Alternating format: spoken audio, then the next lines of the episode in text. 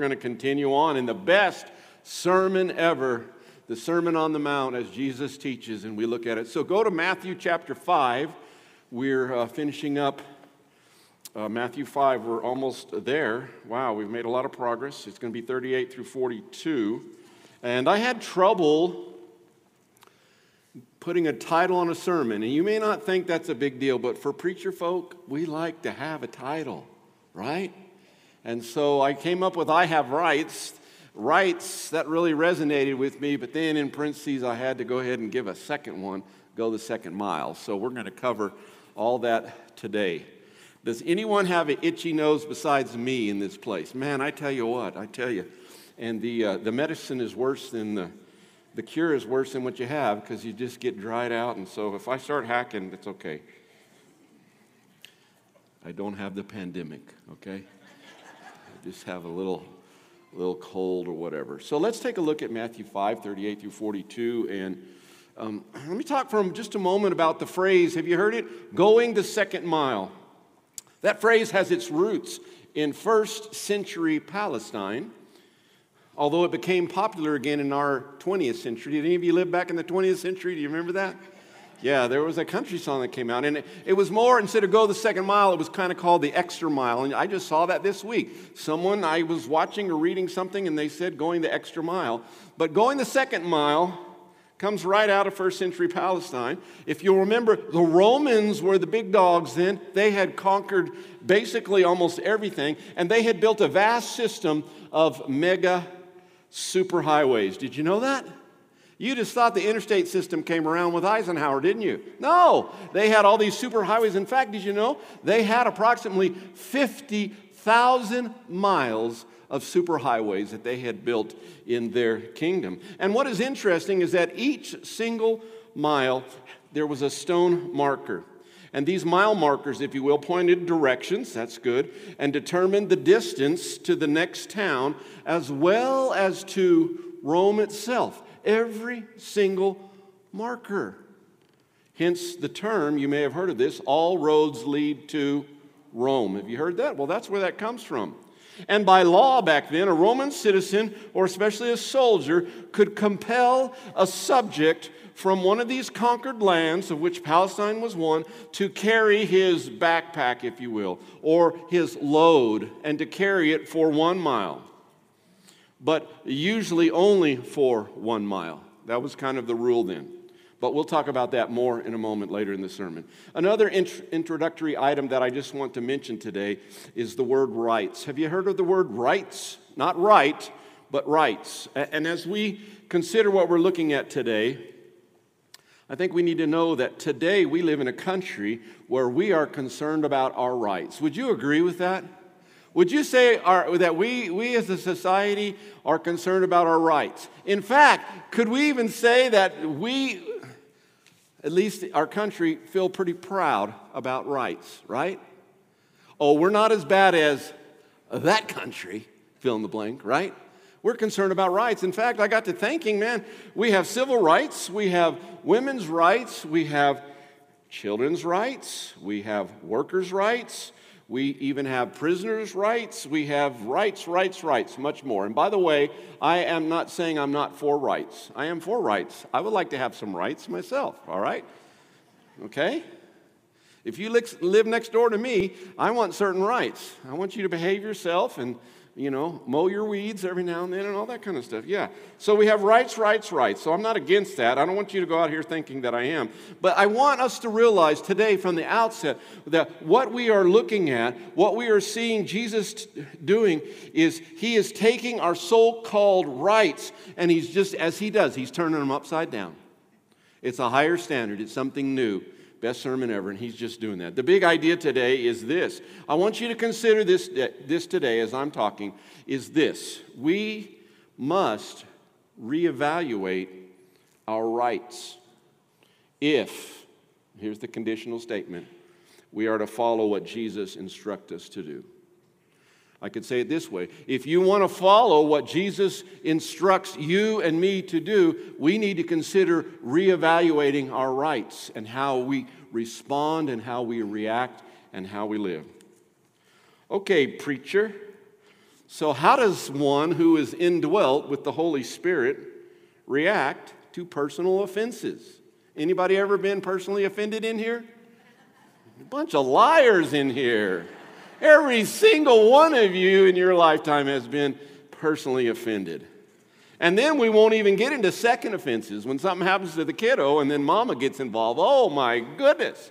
Yes, so, what do we do? We're, we're indwelt by God's Holy Spirit. We're a disciple. We're a follower of Christ. Well, I could tell you this what we don't do is react the way our world reacts, which is fight back, get revenge. Have you heard of that word? Revenge. That's what our world does. It's as if our country's motto has been changed. It's now, I want mine. I don't care what's going on. I want mine. I want mine. This is a problem. Listen to James chapter 4, verses 1, the first part of verse 2. What is causing the quarrels and fights among you? Don't they come, it's rhetorical by the way, don't they come from the evil desires at war within you? You want what you don't have, so you scheme and kill to get it. You are jealous of what others have, but you can't get it. So you fight and wage war to take it away from them. I want mine. But there is a better way. We're going to see the alternative today. So let's look at verses 38 through 42, Matthew chapter 5. Jesus speaking. You have heard that it was said, an eye for an eye and a tooth for a tooth. But I tell you, don't resist an evildoer. On the contrary, if anyone slaps you on your right cheek, turn the other to him also. As for the one who wants to sue you and take away your shirt, let him have your coat as well. And if someone forces you to go one mile, go with him two. Give to the one who asks you, and don't turn away from the one who wants to borrow from you. Let's pray. God, speak to us today. Transform our thoughts and our attitudes.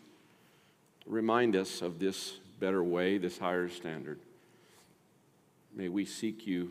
May we follow you more and more. In the name of Jesus, we pray. Amen.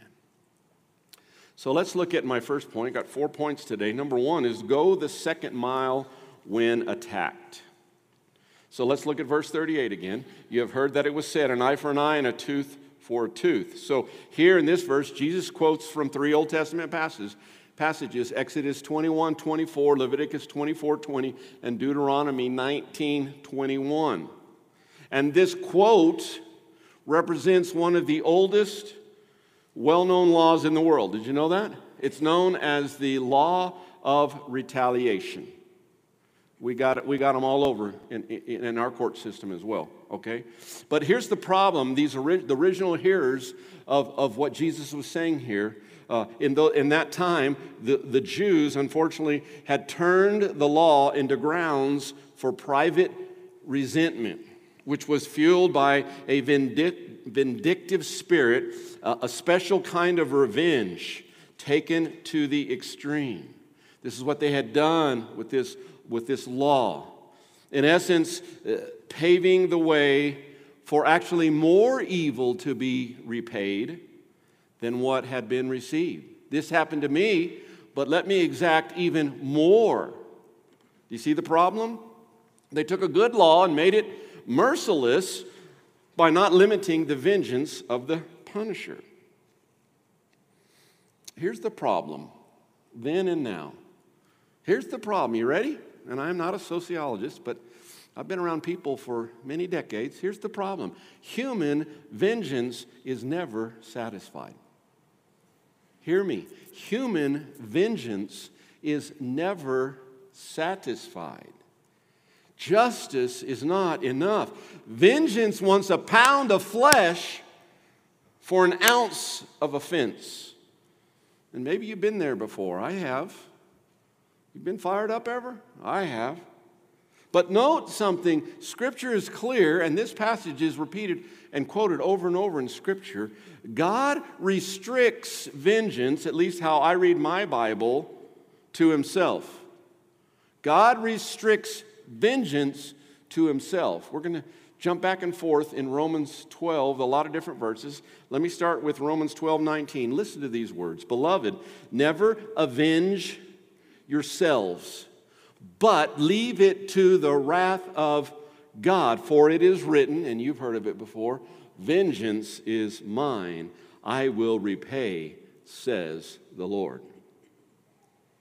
Listen to Hebrews 10 30.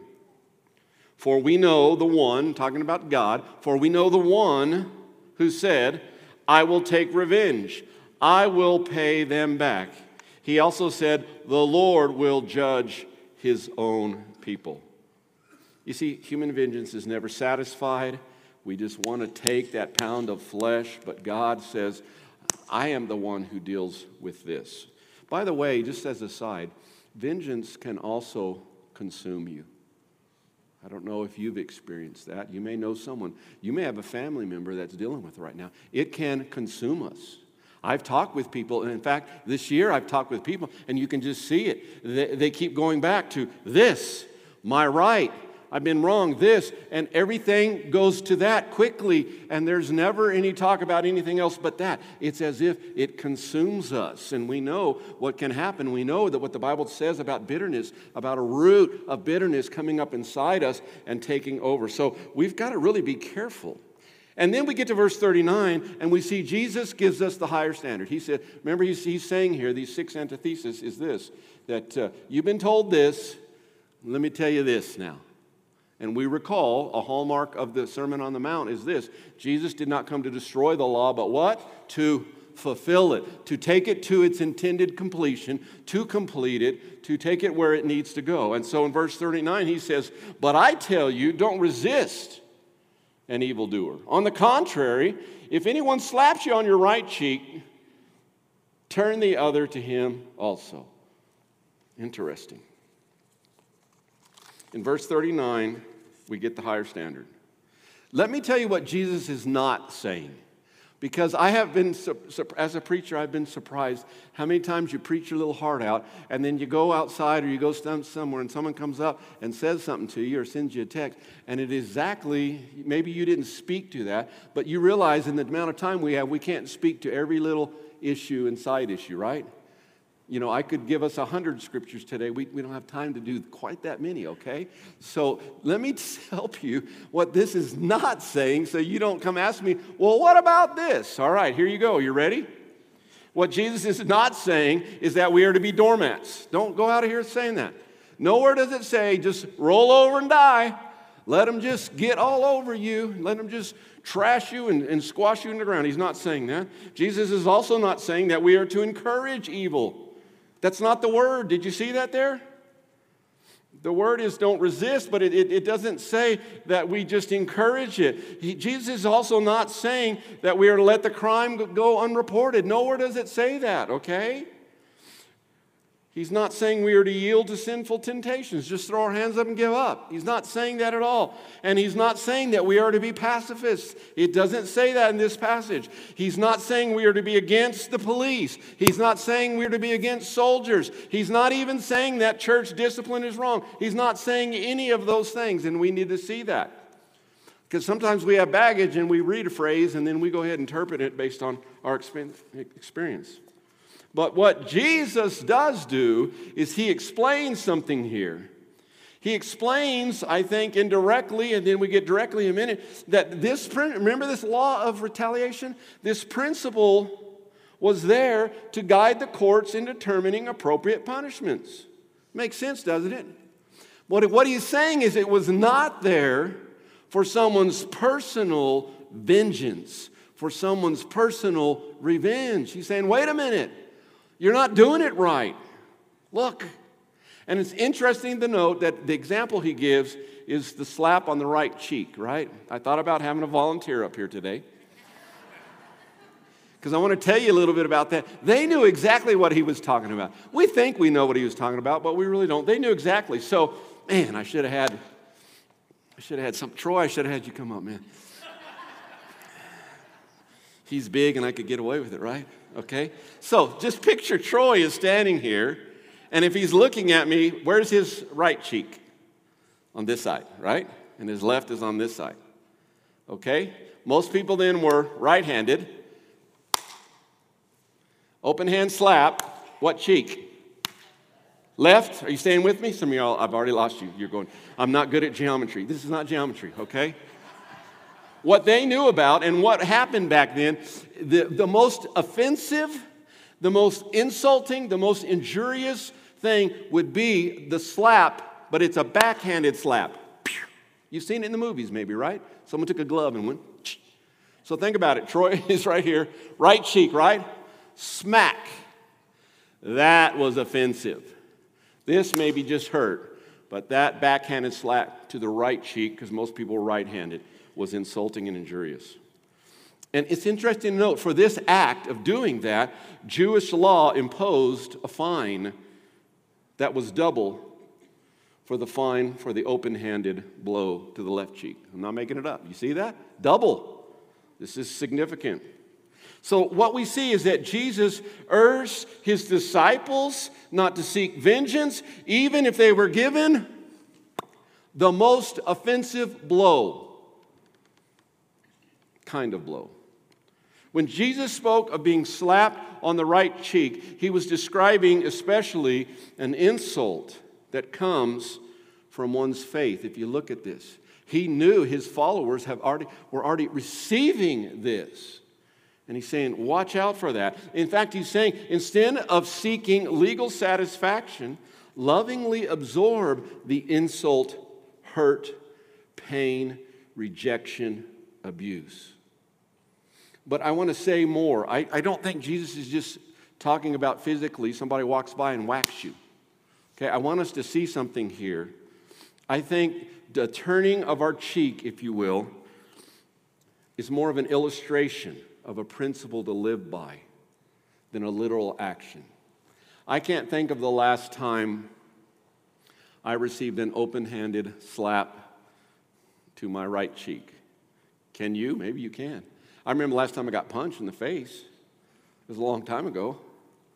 And the law of retaliation kicked in, by the way.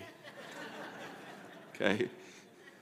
Couldn't, I couldn't preach that, this sermon back then because I'd have had to get right down there, okay? Yeah, so, but, but if you will think of it, don't just think of it, well, I, this doesn't apply to me. I've not been slapped. No, it's more of a principle of how we're supposed to live than this literal action. And remember, those folks, they were taking the law way beyond that vengeance, vengeance, vengeance. You see, it's more of an attitude of your heart than a physical posture.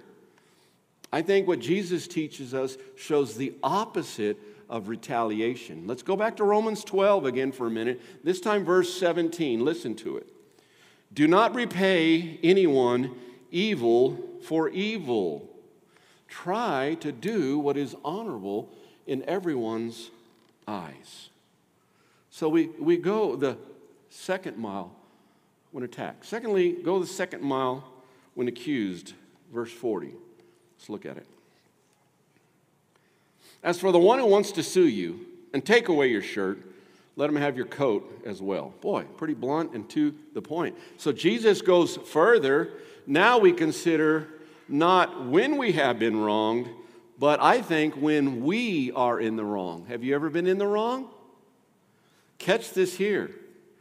They did not have frivolous lawsuits back then. That was very rare. They were not litigious like we are today. I'm still reminded by the, the, uh, the lady who went through the McDonald's drive through and spilled the coffee on herself, right? First of all, what do they tell us all the time? Don't drink and drive, right? And she, you know, she couldn't get out of there and, and burn herself, and she had this lawsuit. When it says, caution, contents may be hot, and logically put it in your cup holder and drive. Don't just sit there and get it all over you. And she actually won the lawsuit, but then I believe Paul, help me out. I think it got overturned and she didn't get all that. But it's just, it could be anything from hot coffee and anything. It's just how we kind of are. But it wasn't the case so much back then. It was the idea, and they knew that, hey, You've been in the wrong. Someone's come after you, sir. The lawsuit here it, it, describing one that probably was legitimate. The plaintiff was probably going to win. You, people, were probably going to lose. And Jesus says something, if I may paraphrase instead of losing your shirt, don't be upset. Instead of losing your shirt and getting upset, seek reconciliation. Well, how do we seek reconciliation? Right here. We go beyond the legal requirement. Did you catch that? We go beyond it. We are more upstanding than others. We are Christ followers. And instead of just saying, oh, I'm going to lose and I'm going to hate you and I'm going to figure out how to get back at you, no. Make amends, seek reconciliation. Here, the idea is not just your inner garment. Did you catch that? Your shirt? Okay, that was allowed by law. Jesus spoke that. They knew exactly what he's talking about. That was what the law allowed. But what Jesus is saying, no, give them also your most essential piece of clothing the cloak or the outer garment, the one that provides you warmth, the one that could double as a blanket or a pillow or whatever. He says, go further, make amends, reconcile. Don't just give what the law allows, but here, give them that as well. It's interesting to note that Jewish law exempted the outer robe, if you will, from seizure by the courts. I knew how important that was. People didn't have a lot of stuff back then. That was really important. And yet Jesus is basically saying, strip it off, give it to them. Verse 40. Do you see the object lesson that Jesus is giving? Do you see how it even applies to us today? Now, we don't have exactly clothing like that, and we don't have laws exactly like that, but Judge Judy doesn't even, I don't think. Yeah. Again, back to Romans chapter 12, this time verse 10. Instead, if your enemies are hungry, feed them. If they are thirsty, give them something to drink. There's more. In doing this, you will heap burning coals of shame on their heads. Okay, wait a minute, Lamar. That does not that doesn't sound like reconciliation. That sounds like revenge.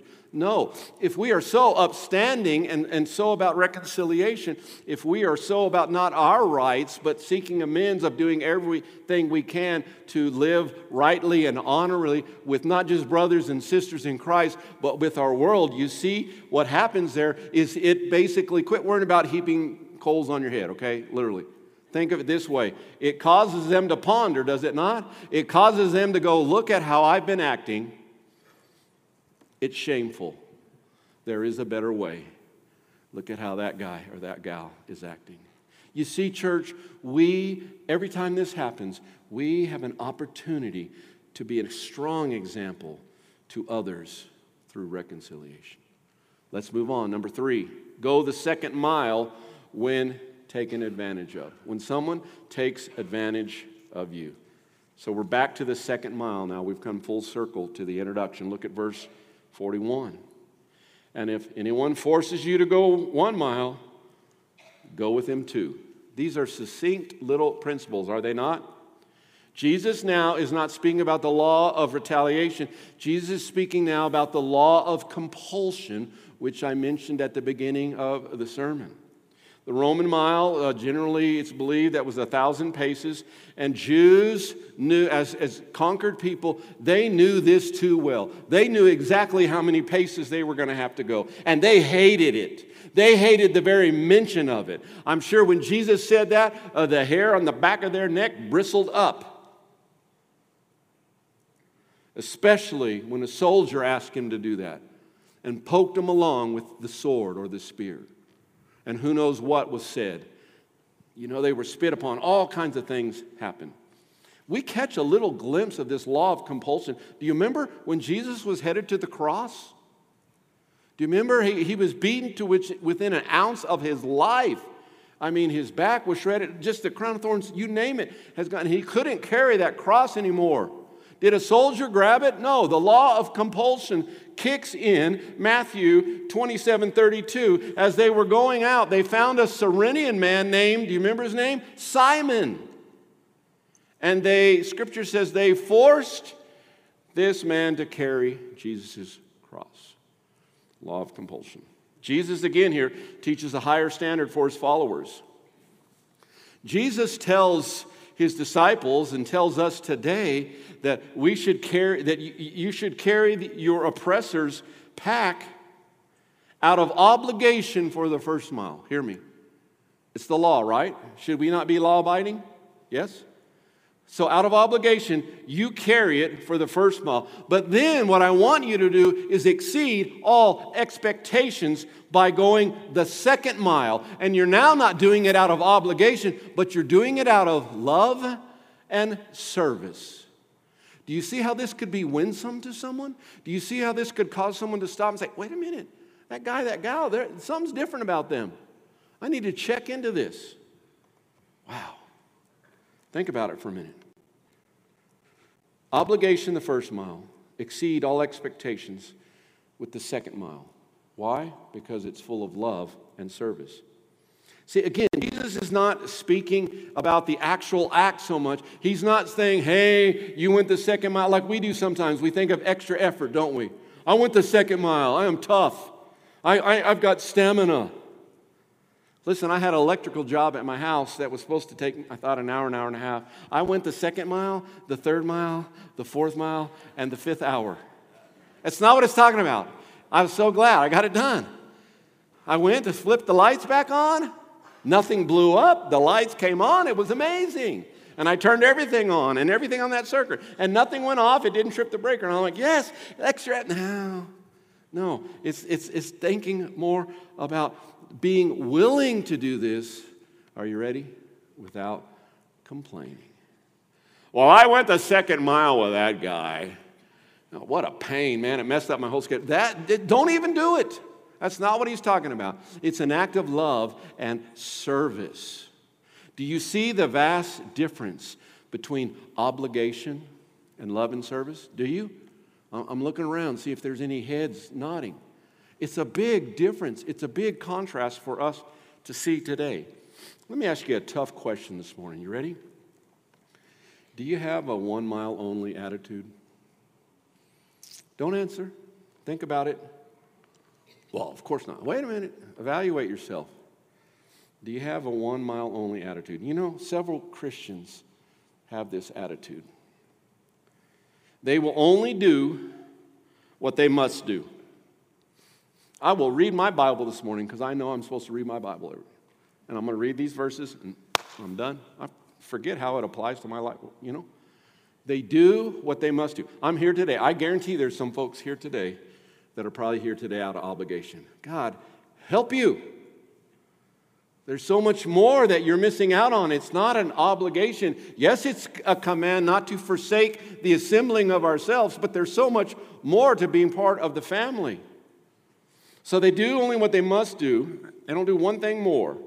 They want to do anything extra unless there's a bonus or benefit for them. Workday's coming up. It's not my notes. September 10th. All right? It is a great opportunity to go the second mile to come, and there is no benefit or whatever to join me on hands and knees pulling weeds over by the mission field or whatever we're going to be doing, okay? It's just an example. I'm not trying to compel you to do that because if you come out of obligation, you miss the point, okay? Often we will go an extra if there's a benefit for us. Not what Jesus is talking about. We sometimes see this in the lack of Christian servants in the church. Are you aware of that? No church on the planet ought to have to beg. We need more people in the kids department. We need more people helping in the student department. We need more Sunday school teachers. We need more of this, this, and that. We have Roundup coming up. We need people to help. The eh, church, not just Hoffmantown, any local church should never have to beg because there should be people that are willing, without benefit or bonus to them, to go the second mile. And it's not about extra effort, it's about attitude. It's about I'm going to come and serve in love and be a good servant. That happens sometimes. Sometimes we see it in the daily quiet times. I've already mentioned that.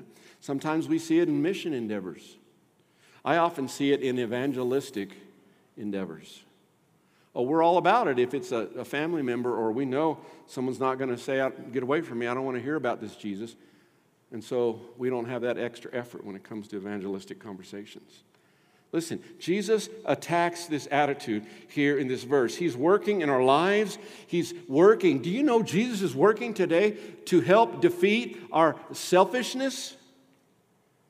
And Jesus is working today. Here's some good news for you Jesus is working in my life and your life today to develop in me and in you a supernatural concern for others. Did you know that? And I've taken all the spiritual gifts tests that there are on the planet. Have you? And I'm sorry, I got a negative score one time on the gift of mercy. I don't know how.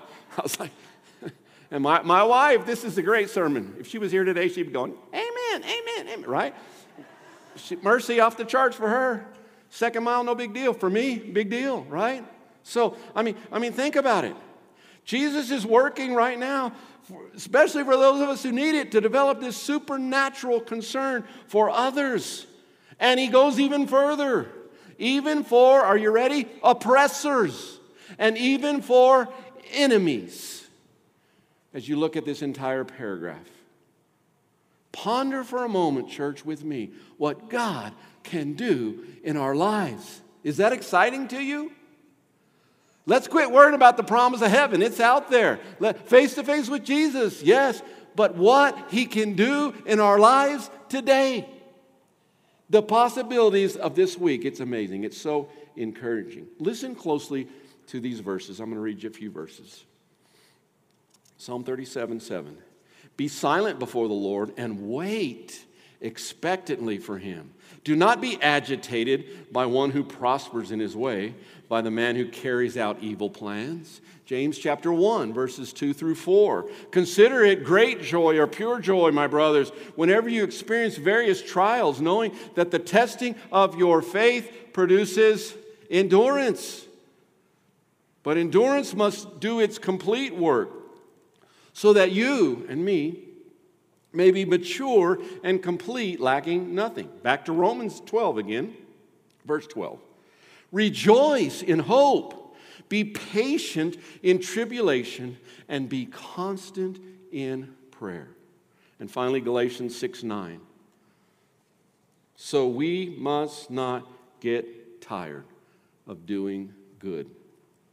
For we will, we will reap at the proper time if we don't give up.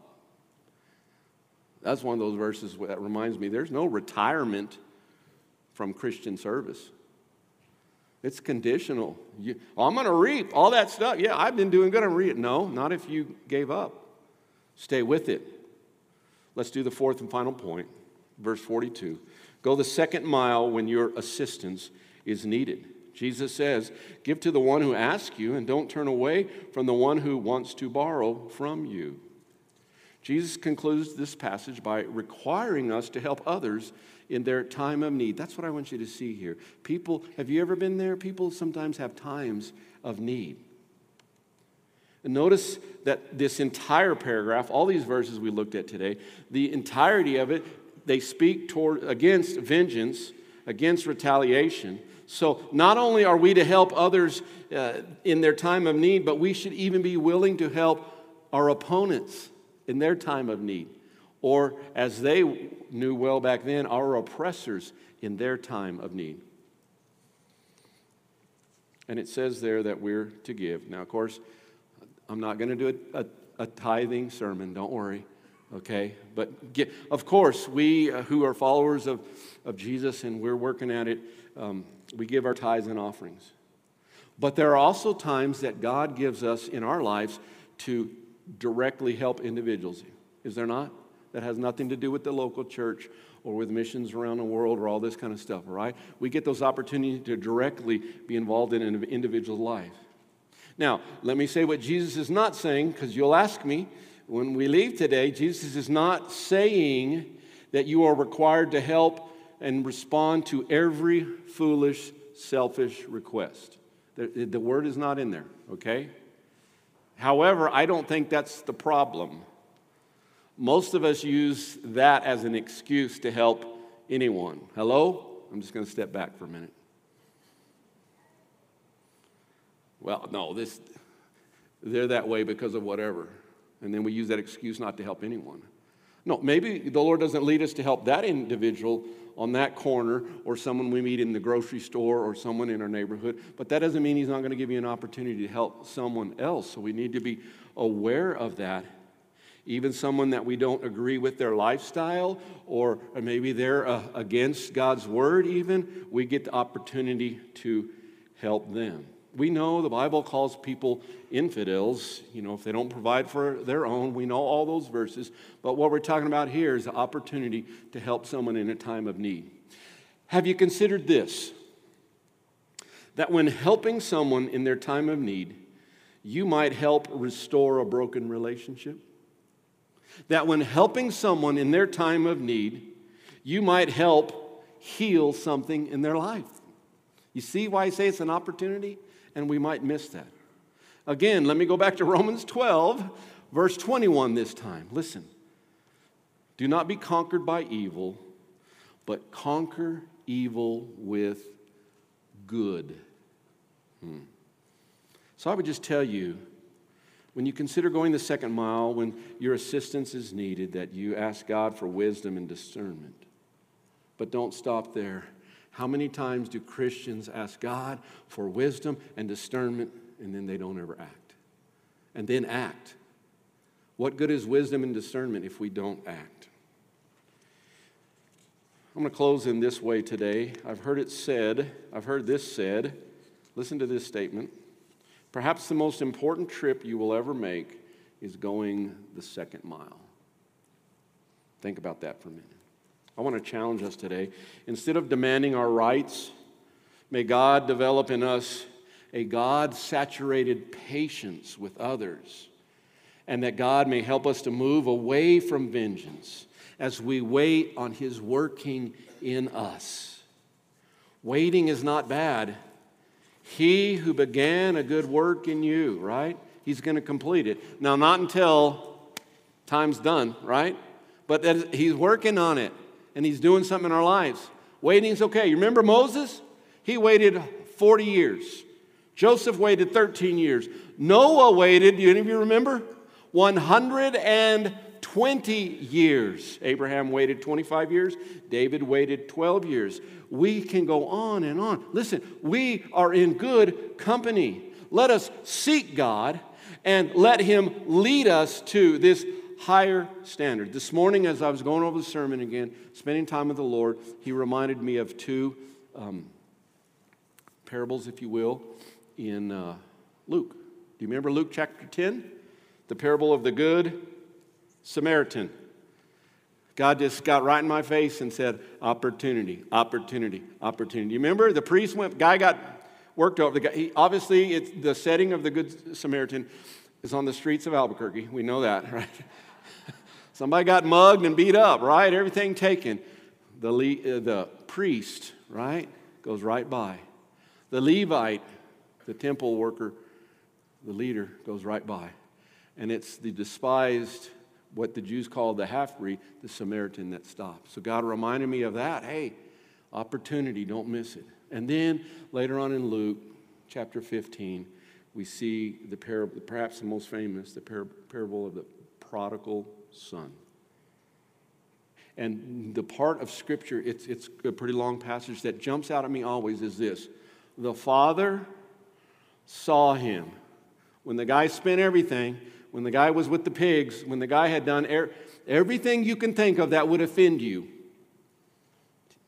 This is even more than going clubbing, okay? Everything that he could have done, he decides to return just to see, hey, maybe I can just work for dad. I'll just be a laborer. And the scripture says the father saw him. Do you remember it? And he was filled with compassion. There's no law of compulsion there. There's no law of retaliation there. What a picture of what Jesus is teaching here for us to see. And I would ask you, what are you seeking today? Are you seeking vengeance today? Are you seeking retaliation? Are you consumed with vengeance? Are you consumed with your rights? Jesus says there's a better way. And I must tell you, in thinking about the prodigal son parable, that the most important thing you can seek today is what we call salvation. Repenting, turning from our way of life, our sin, and running to Jesus and saying, I acknowledge I'm a sinner. I believe what you said in your word, that I can turn to you, that you have the power because of the cross and resurrection to forgive me, to cleanse me, to come in and rule and reign in my life. It's a better way. We call that being saved, don't we? We call that salvation. All of those mistakes we've made, all of whatever is keeping us from whatever, we can give that and ask forgiveness and true and true repentance and a true 180 degree turn, run to God, and He is faithful to save us if we're sincere. You know, that prodigal son parable is a picture of that. The father in the story is God the troubled son who did everything you can imagine is us. And he waits and he watches and he is filled with compassion. We call it grace and mercy, don't we? And he is ready to inflict upon you the greatest act of love that you will ever know, the greatest miracle uh, that will ever happen in your life, and that is he has the power to come in and save you and forgive you and be your Savior and your Lord. Have you done that? If not, why not today? If you have, if that has happened to you and you, you consider yourself to be a disciple, a follower of Christ, hey, what are we seeking? What are we seeking? We got the big thing out of the way, but we're missing some of the little things. And Jesus speaks that to here. Are we seeking reality, uh, are we seeking retaliation? How about reconciliation? Are we seeking evil or repayment? How about love? Going the second mile. It's a principle, it's a great attitude for us to have and to live out. Let's pray. Thank you, Lord, for these, these verses. They are short and to the point. And I pray, God, that we would we would not make excuses. We would not put conditions on your words. We would instead desire to have you work in our lives so that we may follow you fully. I pray for those who are not believers here today that they would consider right now turning to you. They're not listening by accident, whether in this room or online, but you have a divine appointment for them and you are right by their side, ready and willing to save. God, give them the faith to turn to you. God, help those of us who claim to be Christians that we would live that way, even in difficult circumstances. That people would see that we're not just people of the way, but of a better way. So, God, help us. Speak to us today in these quiet moments. In the name of Jesus, we pray. Amen.